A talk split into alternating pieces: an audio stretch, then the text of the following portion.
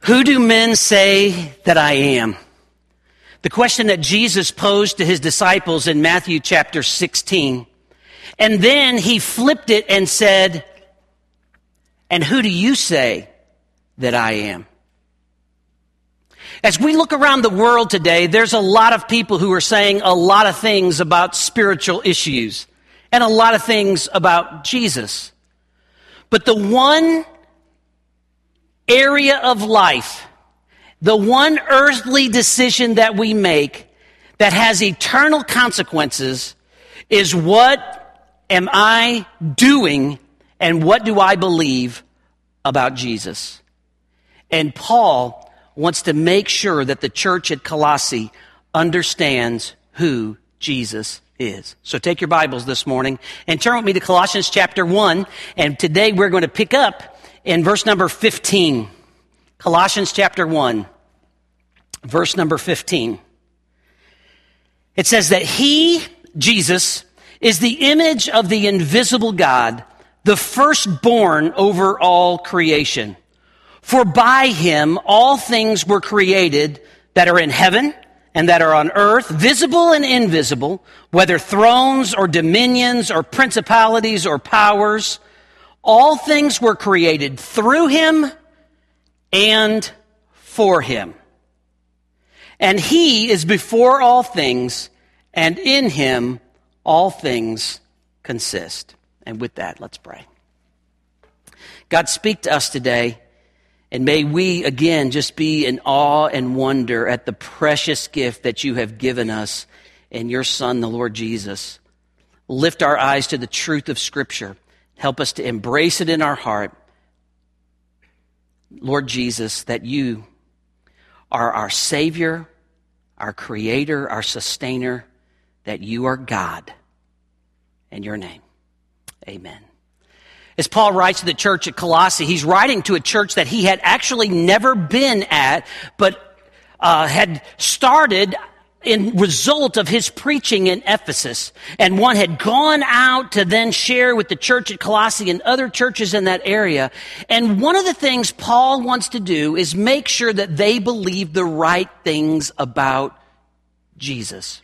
He begins the book with this introduction in the first eight verses as he again just tells them and reminds them that you are saints and faithful brothers and he commends them for their faith and their love and their hope. And then he begins to pray for them in verse number nine. He prays that they will know God's will, that they will be filled with the knowledge of God's uh, will. Then he prays that they would do God's will, that they may walk worthy of the Lord fully fully pleasing Him in every good work. And then he prays that they would know God's will and do God's will with a heart of joy and thanksgiving. He ends verse number 11 by saying, I want you to be uh, pressing forward with joy. And then verse number 12, he says, giving thanks. Now he closes that prayer and reminds them that it is in Jesus in whom we have redemption through his blood, the forgiveness of sin. Now he reminds them that Jesus is the Redeemer and that Jesus is the Savior, that Jesus is the only hope of forgiveness that any of us can ever experience in our life. And then he turns that to look at the Roman philosophers and the Jewish legalists and say, and you need to fully understand who this Redeemer and who this Forgiver is. Because Jesus is the image of the invisible God. He says he's the firstborn of all creation. And then he says that he is the one who created everything and he is the one who sustains everything. So that this Jesus who you call Redeemer, the Savior, is also the Creator and the Sustainer. That Jesus is the one that you need to fully understand who He is. And so he presses this, and he's going to press this in these next few verses and remind them who Jesus is.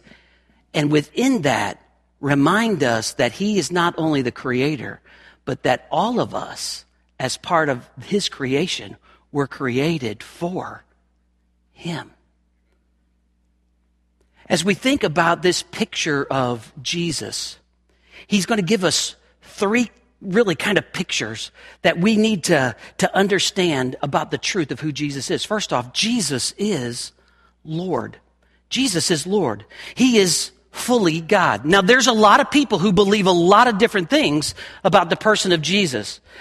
I uh, read back on a Barna report from just a, a few years ago, and this is uh, a survey of adults. American adults, 9 out of 10 believe that Jesus was a real person. Okay? But only 56% believe that Jesus is God and only 48% of millennials believe that Jesus is God. 25% of, of the adults in this survey believe that Jesus was a religious leader like Muhammad or Buddha, and 52% believe that he was human and he sinned like everyone else. So if you look out at the world and, and ask the question, who do people say that Jesus is? They're going to say things like, yeah, we, we believe that there was really a guy named Jesus. We really do believe that he was a religious leader, but as a religious leader, he was just another human who sinned and blew it just like the rest of us. And this is what Paul is facing. See, they needed to understand in the first century clearly who Jesus is. And can I tell you, in the 21st century, we need to understand who Jesus is. So what do we see about Jesus? Jesus is Lord. First off, we think about his deity, that Jesus is God. Jesus is fully God. We look back at the Old Testament and we remember the prophecy of Isaiah in, in Isaiah 9 6, where he said his name will be called Wonderful Counselor, Mighty God, Everlasting Father, Prince of Peace. Jesus is God. We remember the angel who came to Joseph and said that his name shall be called Emmanuel, God with us. We remember Thomas in John 20, 28, who when he saw the resurrected Christ, looked at him and said, my Lord and my God. We have to understand that Jesus is fully God. John 1 makes it clear. In the beginning was the Word, and the Word was with God, and the Word was God. And then in John 1:14 it says, "And the word became flesh and dwelt among us." So we see his deity, Jesus is God, but then we see his humanity in that Jesus is also man. Jesus is man. The word became flesh that Jesus stepped into humanity. Notice right here in this passage down just a couple verses in Colossians chapter 1 and verse number 19. He says, For it pleased the Father that in him, in Jesus, all the fullness should dwell. It pleased the Father that in Him, in Jesus, all the fullness, all of God's fullness shall dwell. Now notice down in Colossians chapter 2 and verse number 9. For in Him dwells all the fullness of the Godhead bodily. What do we see about Jesus? We see that He is fully God, and yet He took on flesh. That's the picture of what we're seeing in Colossians chapter 1 and verse number 15. He is the image of the invisible God. The word image there is the word that we get our English word icon from. He is the icon. When we think of an icon, we think of a representative. We think of a, a, a picture of a coin that may have, uh, in this day, you know, a picture of Caesar on it. It would be an icon. It would be a representative of, of who that coin stood for. But this is different in that Jesus is not only the representation of who God is, but he is the manifestation of God. That Jesus is fully God. That in Jesus, all the fullness of God dwells bodily.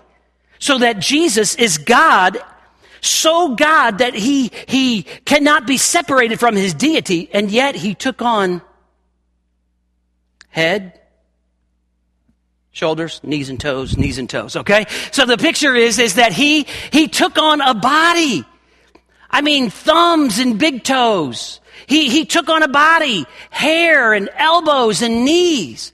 The, the picture that, that Paul is driving home to the church at Colossae is yes, in whom we have redemption through his blood, the forgiveness of sin. Jesus died, but let me tell you, it's more than just a sacrifice, but Jesus, as the sacrifice, was fully God, sinless, holy, representing and manifesting the presence of an invisible God in a visible way. That's the picture. He is the image of the invisible God. So that as Jesus walked on the earth and people would look at Jesus, they would see not only the representation, but the manifestation of God in the flesh. We see his deity, we see his humanity, but thirdly, we see his superiority. That, that Jesus is supreme, that Jesus is first. Notice what it says here that he is the firstborn of all creation. Now, this word firstborn uh, can be quite confusing. Matter of fact, many cults use this firstborn as a picture that, that Jesus was part of the creation, that God created Jesus. He is a God, He is the firstborn. Now, the word firstborn at times in Scripture is used to picture a physical firstborn child. But it is also used to show a position that is primary, a place of dignity. We, we look at this picture of Jesus, and when it says that he is the firstborn, it does not mean that he was created. Instead, it gives a picture of his position, his dignity, that he is the one who holds all authority. He is over all.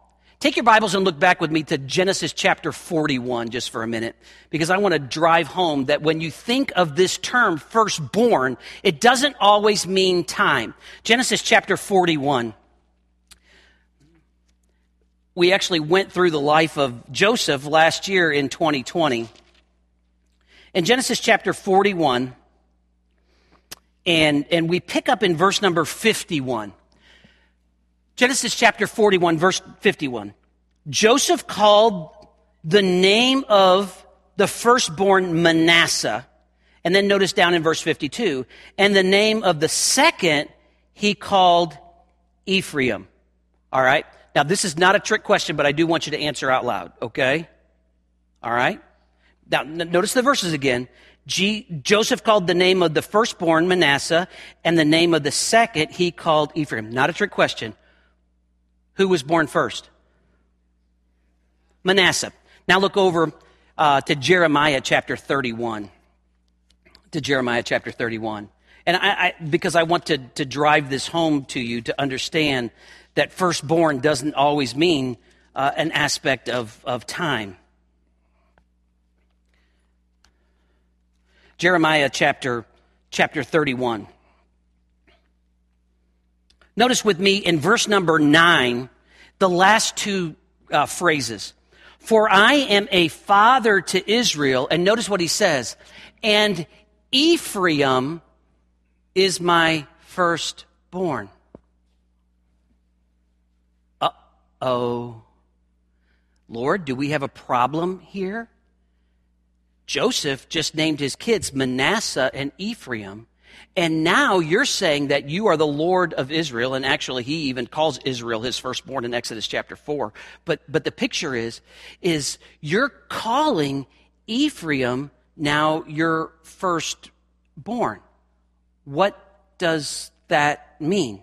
That means this that Ephraim was able to receive the position and the dignity and the responsibility of being the firstborn, the blessing. Okay? This isn't the first time that, that one, that the younger was blessed over the older. I mean, we, we see this in Scripture. Uh, you, you remember Jacob and Esau? And Jacob received the, the, the blessing as the firstborn. But here the picture is, is that Jesus is the firstborn over all creation, that he has the place of authority, that he has the place of primacy, that he has the place of dignity, that he has the place of blessing over all. That's the picture. That he gets the privilege of the firstborn. Not that he is the firstborn and, and he is just a God or that he is created. What we find in this passage is that Jesus is fully God, and as firstborn, he has absolute authority over all creation. He has the place of dignity and responsibility and honor over all. So why does Jesus get that? Well, notice with me in verse number 16. Jesus gets it because Jesus is not only Lord, but Jesus is creator. Why does Jesus get the place of, of honor and dignity over all creation? Why does he have the function of the one that gets to have authority over everything? Because notice what it says in Colossians 1:16, for by him all things were created. So we see that Jesus is creator.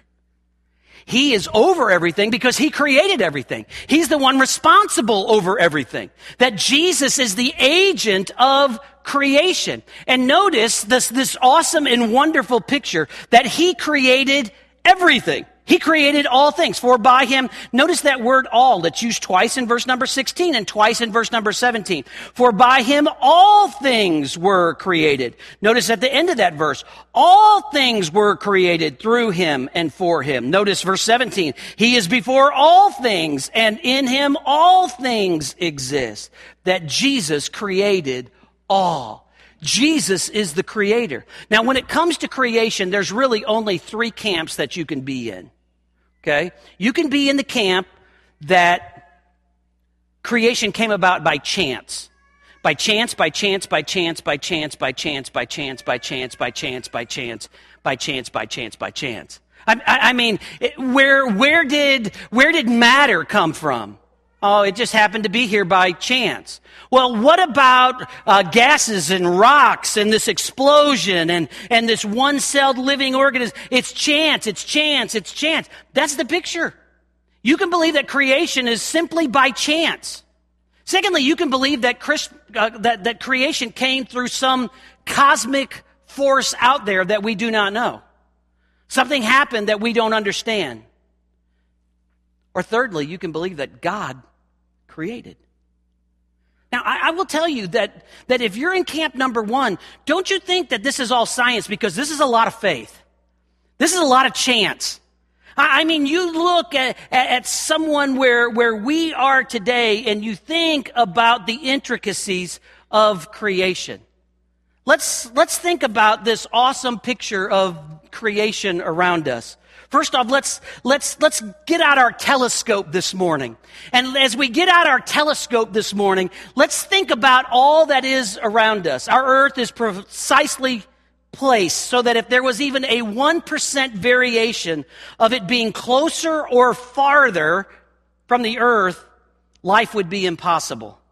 The sun is perfectly placed 93 million miles away.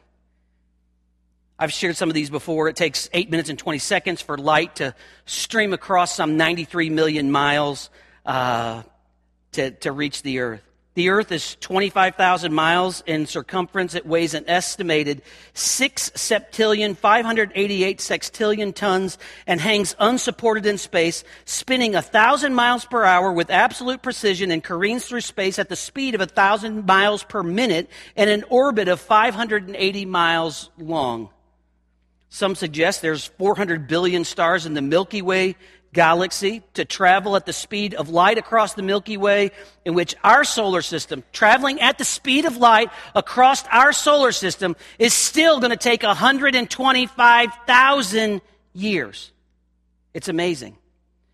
We think of the billions of stars in the Milky Way galaxy, and our galaxy is just one of many galaxies, and yet Isaiah 40, 26 says that when it comes to the stars, that God calls them all by name. When I was a kid, you used to find in magazines that you could get a star named after you. Can I tell you, God already has them all named. Don't bother, okay? Now let's think about this, the details of creation just in, just in humanity, just in us. You think about your body. In the human body, there are 75,000 miles of blood vessels carrying blood to over 60 trillion cells. More than 1 million of these are white antibodies, each one designed to fight just one kind of germ or virus. An adult human body contains 100 trillion cells. The body carries about 25 trillion red blood cells, the most abundant cells in the body. They make up about 45% of your blood. I could go on. Every hour, about 180 million newly formed red blood cells enter the bloodstream. Every hour, 180 million. That's amazing. The circulatory system, I'll just skip down. Circulatory system of arteries, veins, and capillaries is about 60,000 miles long. I'm feeling kind of short right now if I got that much going on in me, you know? Your heart beats an average of 2.5 billion times in your life. I mean, this is just amazing stuff we look at the intricacies and that all things were created by him.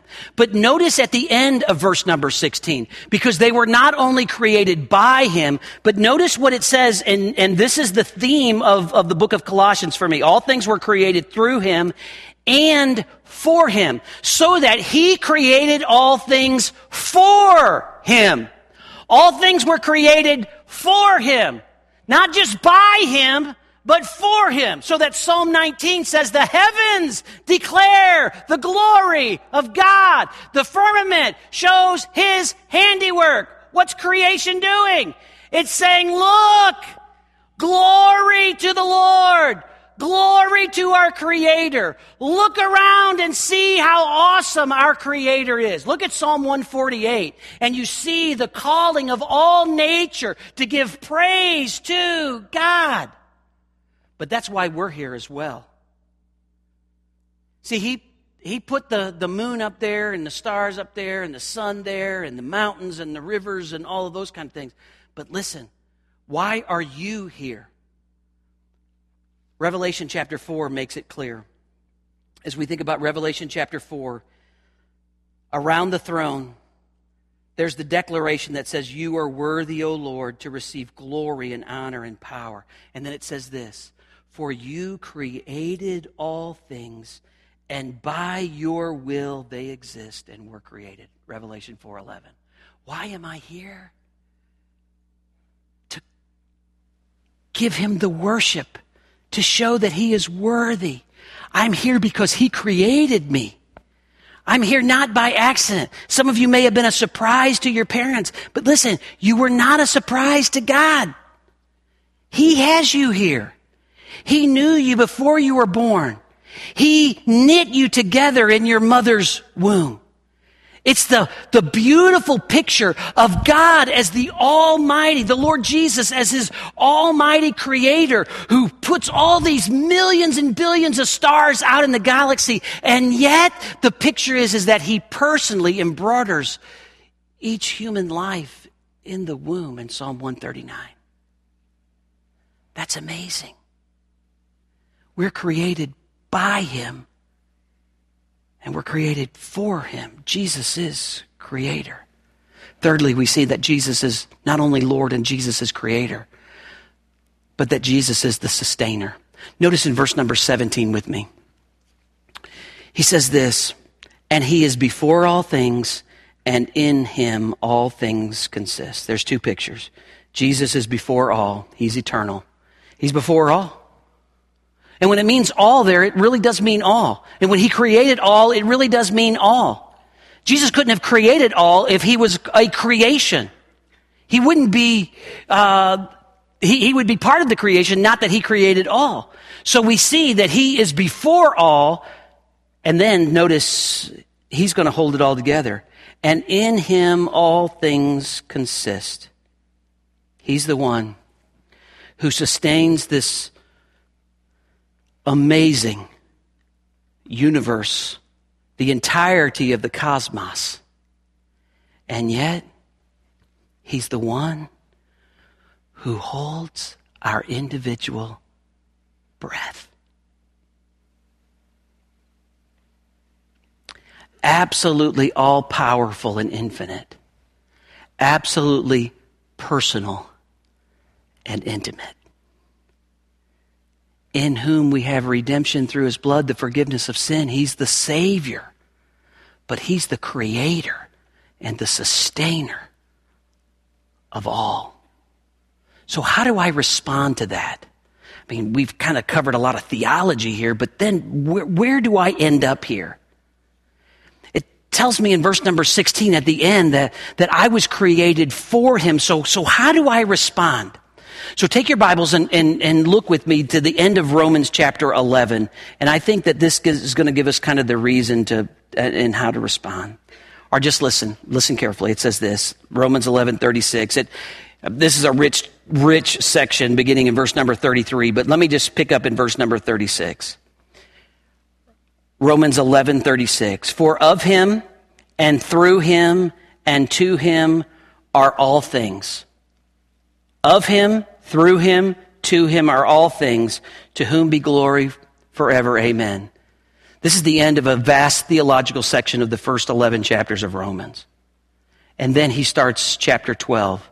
Therefore, since all is created through him and to him, and all things are to bring him honor and glory, he then, Paul brings home the application, and he says this I beseech you, therefore, brethren, by the mercies of God, that you present your bodies a living sacrifice, holy, acceptable to God, which is your reasonable service. He says this. What is my response? My response is to live all for Jesus. That I am to present my life as a living sacrifice. That I am to present everything of who I listen, listen, listen. There may be some who, who give their life for the gospel. And that would be giving your life as a sacrifice. That would be that one time and there would be martyrdom and you'd step into eternity. And, and there are brothers and sisters throughout the world that experience that every day. But he calls us not to be a dead sacrifice, but to be a living sacrifice. So that I place myself on the altar before the Almighty Savior, Creator, Sustainer of all things, and say, Lord, I submit my life and I worship you. All to Jesus, I surrender. That's our response. So that in areas of obedience of our life, we say all to Jesus. Yes, Lord, I surrender. In areas where sin has tangled me up, I say, Lord, I know that you have given the power within me the same power that raised Jesus from the dead. So I pray that you would work. Lord, I'm going to get accountable. I'm going to get in your word. And Lord, I'm going to lay my life down today as a living sacrifice, all for Jesus. It means this, that if Jesus really is, listen, if he really is who the Bible says he is, Savior, Redeemer, Creator, Sustainer, it should challenge us not to be casual in our walk with Him. It should challenge us to take that step and say, I have decided to follow Jesus. And with that, let's pray.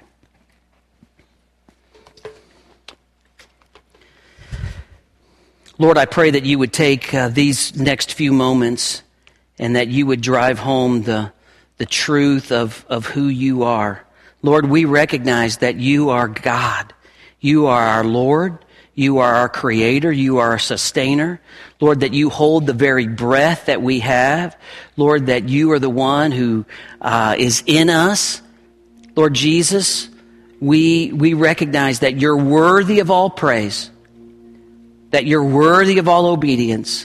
And so, Lord, if you're speaking to us today, may we say, Yes. Because we recognize, Lord Jesus, yours is the name above every name. And one day every knee is going to bow and every tongue is going to confess, Lord Jesus, that you are Lord. So help us to do it now. And help us to live it now so that we'll shine as a light in a dark world. Lord, we love you and we thank you.